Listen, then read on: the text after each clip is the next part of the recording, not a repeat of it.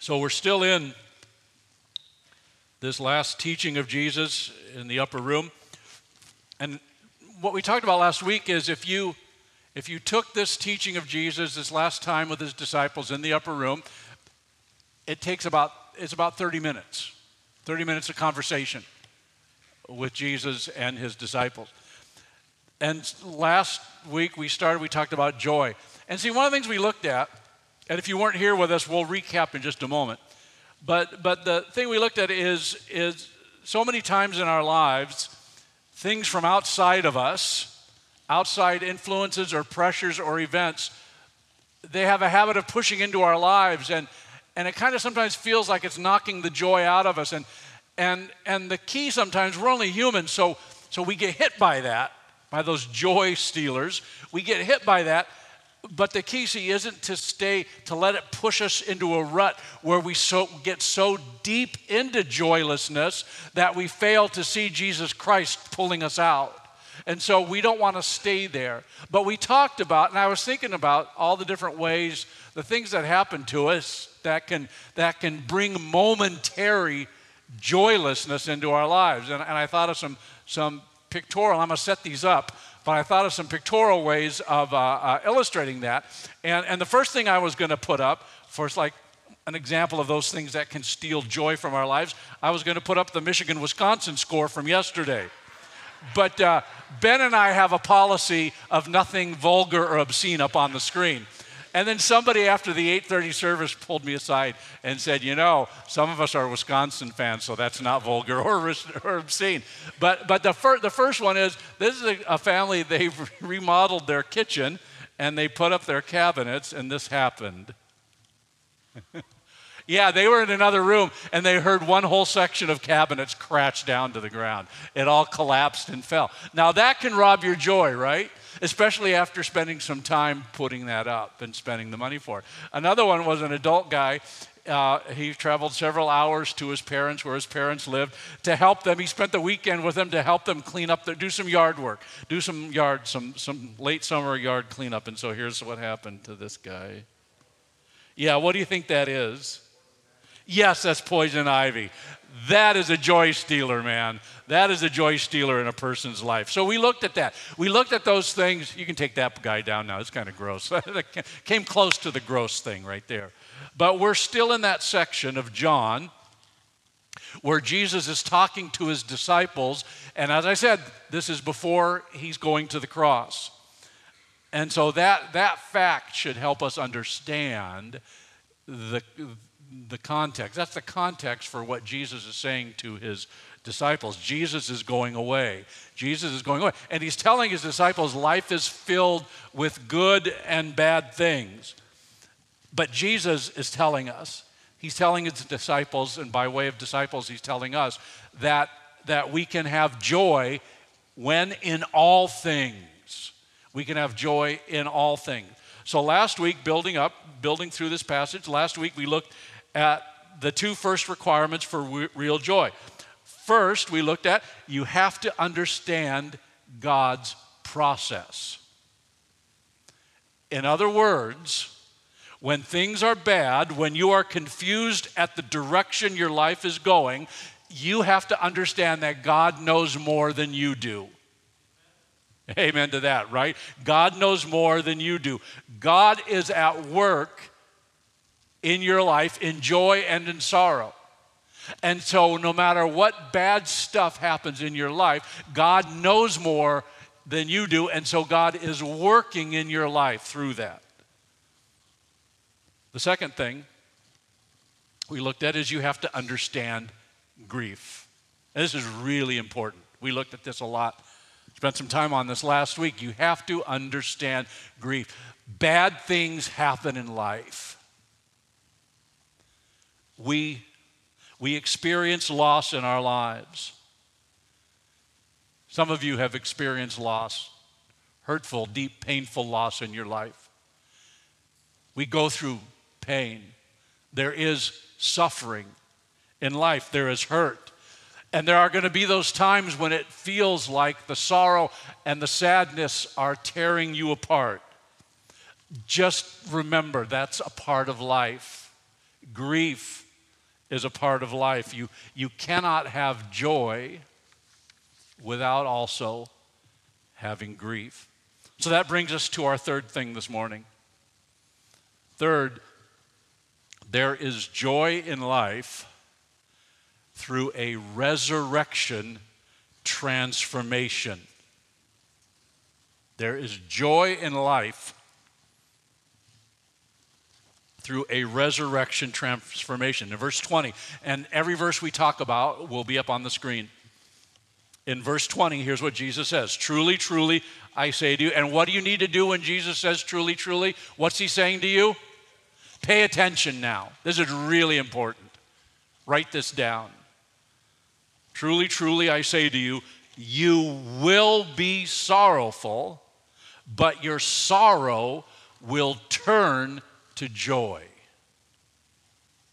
Notice what Jesus doesn't say. Jesus doesn't say your grief will be replaced by joy. Look what he says your sorrow will do what? It will turn to joy. As Psalm 30, verse 5 says, Weeping may tarry for the night, but joy comes with the morning. Grief turns to joy. For those of you that like to take notes, here's something you might want to write down. Joy comes through substitution, not through substitution, but through transformation. Joy comes through change, not exchange. Joy comes through change, not exchange. That simple principle will change how you see things. That point right there, that joy comes through change, not exchange, will change how you see things in your life. Think about for a moment people who move from job to job. They become unhappy in a job. There's no longer joy in a job, so they move from job to job. I recently talked to a young man, he's not a believer, but I talked to a young man and he had just started his new job. And I asked him, How's it going? He said, Okay. And I said, Are you happy in your new job? And he said, I'm never happy in any job I have. He said, I'll be happy if I win a lottery and no longer have to have a job.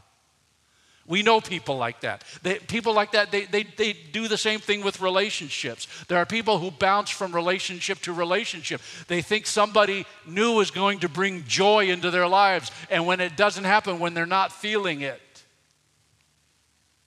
then they move from relationship to relationship because they can't find joy and happiness. Listen, if, if somebody is the kind of person who has to have something new on a regular basis in order to feel joy in their lives, then Jesus' transformation is exactly what they need. Let me say that again. If you know somebody, maybe that's been a pattern in your life. If you have this notion that you have to have something new in your life in order to feel joy in your life, then you need the transformation right there, the change, not exchange, that Jesus Christ is talking about. Because no matter how much new stuff, no matter how much new stuff you think you need to cram into your life to bring joy into your life, it doesn't last. It fades and withers. See, that is, that is the world's idea of joy.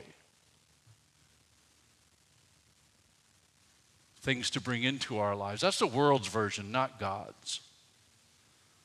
Think about, for a moment, many of us grew up with a, a certain principle. Think, think about and fill, and fill in the break and the, and, the, and the blank. A lot of us grew up this way. It was either from our families, but it's definitely in the culture around us. We grew up with the notion that what I really need to be happy is, go ahead, fill in the blank. I, or how or variation, I will be happy when. Right? We've been there, haven't we? It's, it's either from our families of origin We certainly hear it in our culture. I will be happy when. Most of us have had that thought bouncing around our wee little brains at some time or another in our lives. If, if, I, if, I'm, if I'm not feeling joy in my life right now, then there must be something out there. There must be some new situation. There must be some new circumstance that can bring joy into my life. So I, so I, so I need, I need to, to change my circumstances to have to have joy. Jesus is saying, here's what Jesus is saying, no, that's not it. Remember, this is Jesus' last time with his disciples before his death. So he needs to talk to them about the true meaning of joy and what joy is all about. And so Jesus says, no, no, no, no, that's not it. It's not about, it's not about substitution, it's about transformation. Jesus says, Your life needs transformation. See that the fact that Jesus saves that teaching for this moment before he goes to the cross tells us something about how essential it is. And this is, this, this is the last thing he's going to have to say to the disciples. It's really important. Think about it. Think about it this way.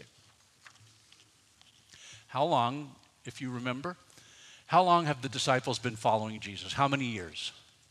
Three years, right? They've been following Jesus for about, for about three years. And for most of those three years, oh my goodness, the things they've seen Jesus do. They've seen the miracles, they've seen the transformational encounters he has had with people, they have seen the risks he has taken in loving other people, in loving people who are different from the disciples. He has worked miracles, amazing things he has done. They have seen it all, they have heard it all. These guys are in the inner circle. Now they're going to see Jesus marched up a hill. Now, and we beautifully sang about that. Now they're going to see Jesus nailed to the cross. They're going to see Jesus die. They're going to see Jesus put into a tomb. And so, and so the day after this teaching was probably the worst day for, all, for every one of them. You talk about grief and sorrow and sadness. But then three days later, as we so beautifully sang, what had been the worst thing became the best thing. The resurrection was transformation, it was real joy. In one miraculous moment, the disciples realized that joy doesn't come through an exchange of circumstances. Joy comes from a change of heart. Absolutely. Has nothing, joy has nothing to do with your situation. Joy has nothing to do with your circumstance. Joy has nothing to do with what people say or do to you. Joy has nothing to do with how people treat you. Joy has nothing to do with what goes on in the world. How many times, though, do we expect joy to come from a change of circumstances? How many times? Someone once said, and I love this expectations are nothing more than planned resentments. Uh, you can write that down if you want. It's not up on the screen, though. Expectations are nothing more than planned resentments. I think sometimes the expectations are the things that do the most damage to relationships, what we expect from others. We think what we want to happen or plan to happen is going to bring joy into our lives. If only. Our world is filled with if onlys. But here's how Jesus flips that. You see, we're, we're, we're taught by Christ that joy comes through not an exchange of circumstances, but through a change of heart. Jesus teaches us that joy is in the transformed heart and mind that we bring to any circumstance. Think about that. Where is joy in your life? Joy in your life is through the transformation that happened in your heart when you came to Christ, and you bring that transformation with you wherever you're at, whatever happens.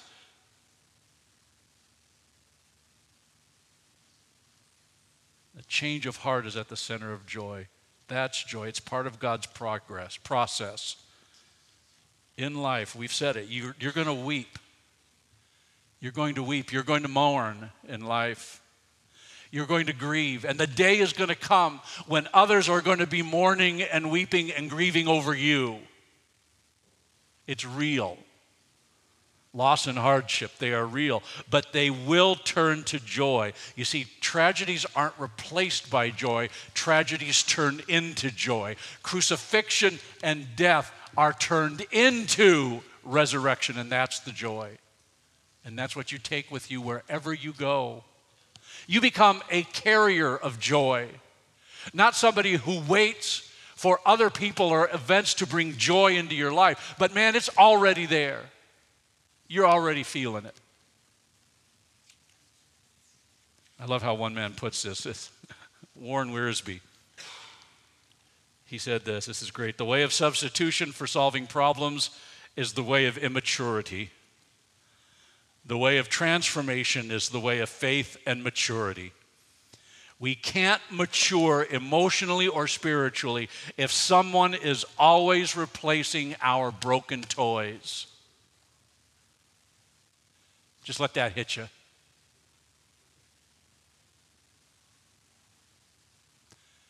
Think of those cliched stories in TV dramedies or sitcoms where the kid loses something precious to him, say a stuffed animal. And then the parent and the kid's not home, but it's lost or destroyed.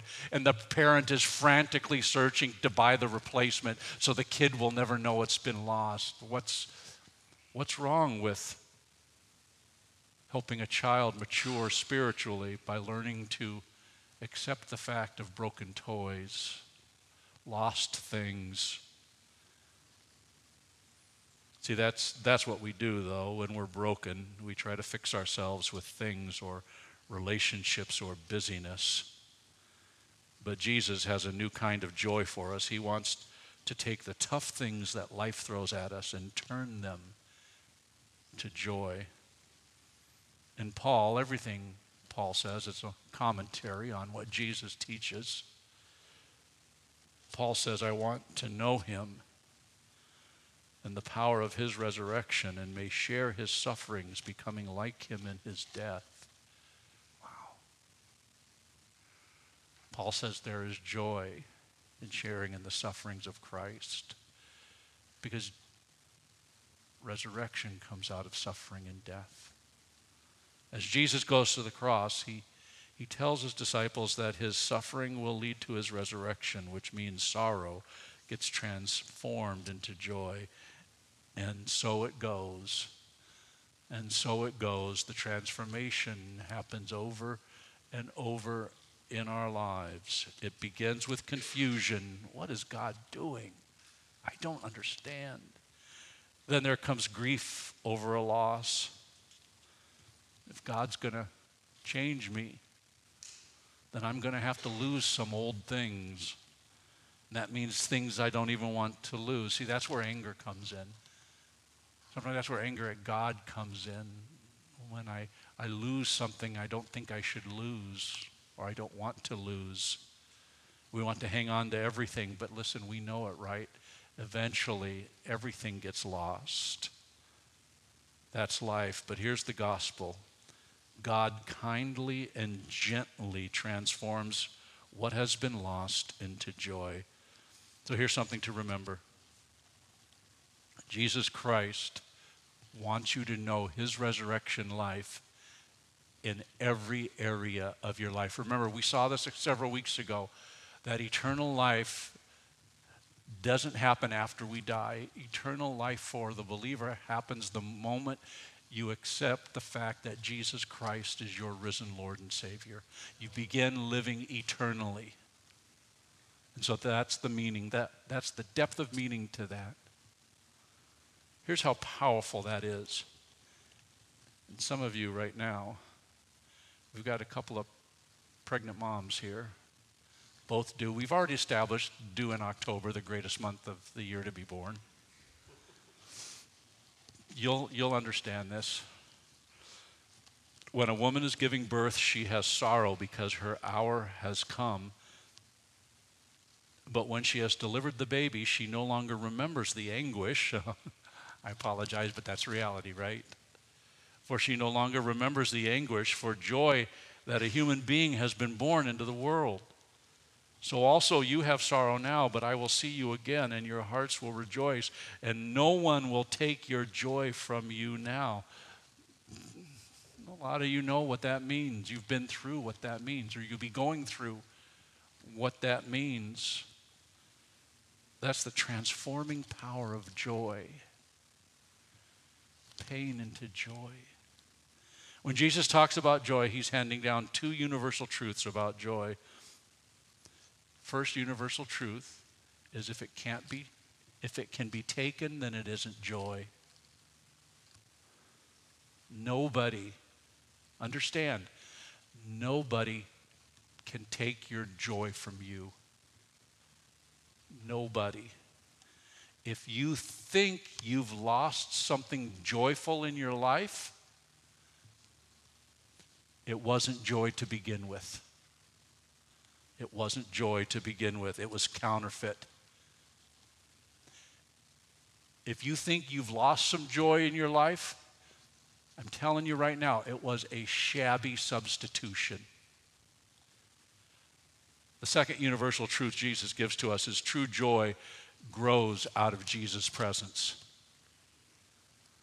He says, He will see us again and we will rejoice. So, what happened after the crucifixion, the resurrection? They saw Him again. Joy grows out of your walking with Christ, His presence in your life. Make no mistake, if you, if you have your joy in your relationship with Jesus Christ, then there is nothing that can happen to you or around you that can diminish your joy or take your joy away.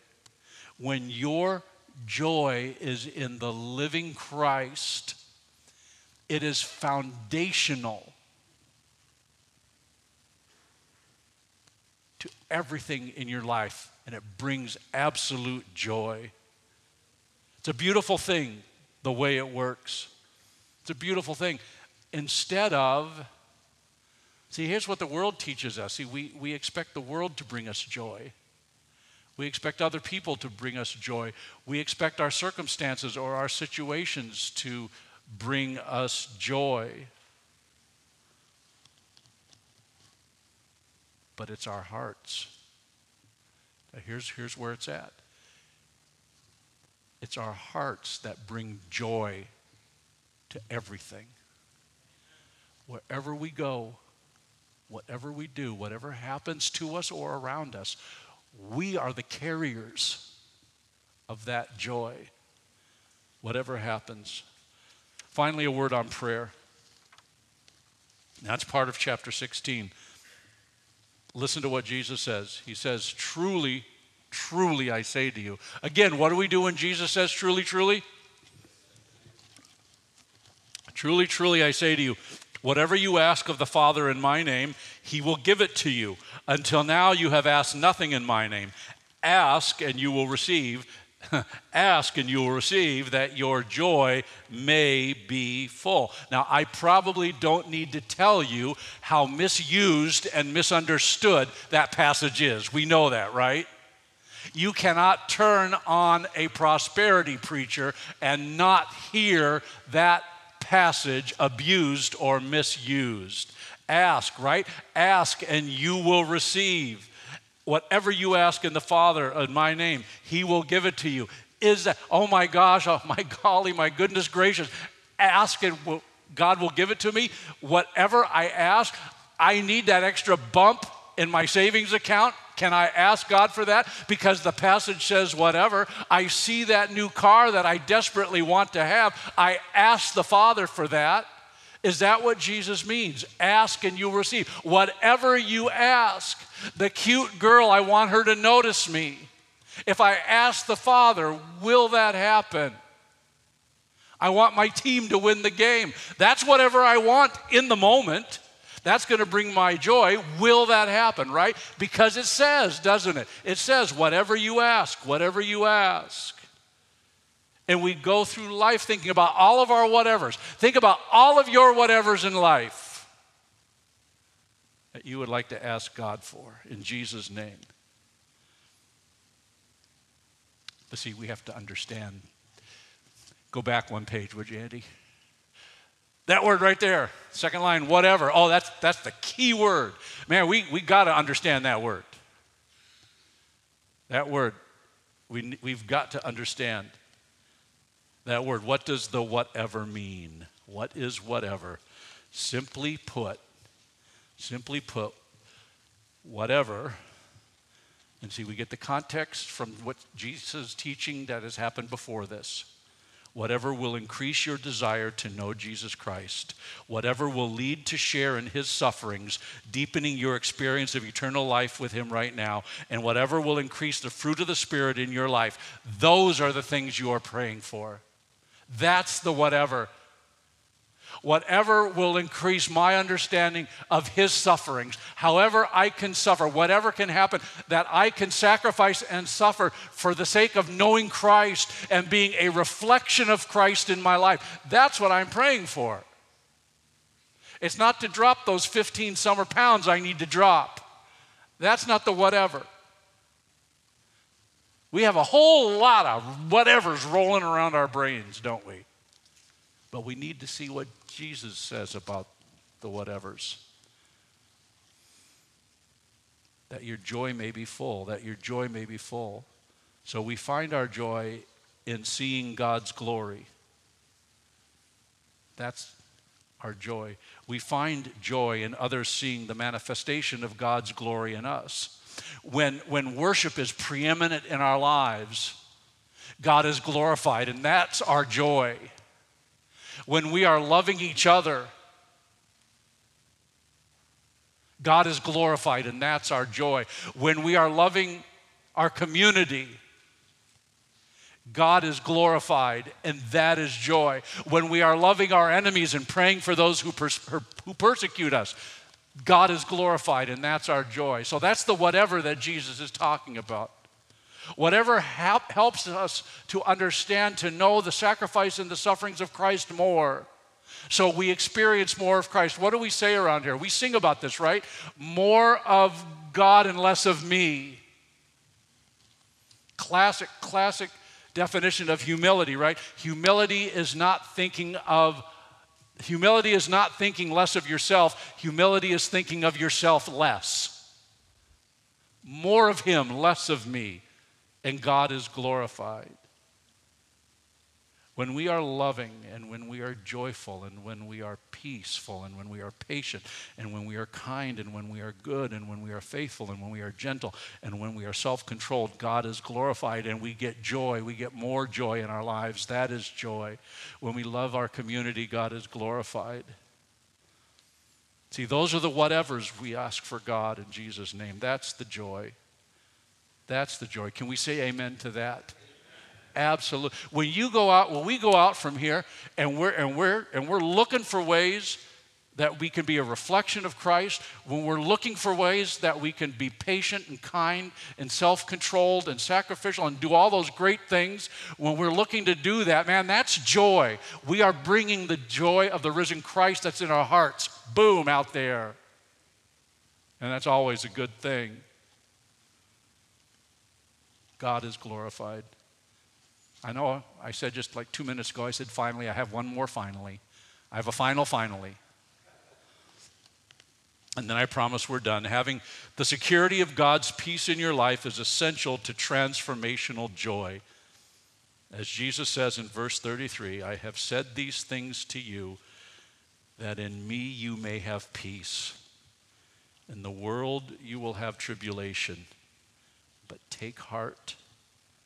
I have overcome the world. See, what is Jesus saying? What is Jesus saying? Jesus saying, peace is not in your circumstances, peace is not in your situation. Peace has nothing to do with what happens to you or around you. Peace is in Jesus Christ. There is nothing that can change that fact. My wife and I have been watching a BBC series on Netflix, and it's historical fiction. It takes place in London in the late 1880s and the early 1890s. Historical fiction, it's wonderful. So, so there's, there's a scene, they weave historical facts and people into the fictional story. How many of you remember who Joseph Merrick was? Does his name sound familiar? Yeah, yeah. Who, who was he? He was the elephant man, grotesquely disfigured. And there's a scene in this program where Joseph Merrick, some, somebody is threatening to, to kill themselves. And, and they're despondent. And, and Joseph Merrick, grossly disfigured, he, he climbs up to where they are. So difficult for him to move and to climb. And he climbs up to where this man is, this despondent man. And Joseph, Joseph Merrick says, he says, look at me. He says, Look at me. He said, I have joy in my heart. From the outside, it may not seem like I have any reason. But he says, I look around me and I consider my life. And he says, I, I have joy in my heart. See, that's, that's, that's what Jesus is talking about, what he wants us to bring wherever we go. Jesus has overcome the world. Your loss, and I know some of you have experienced great loss,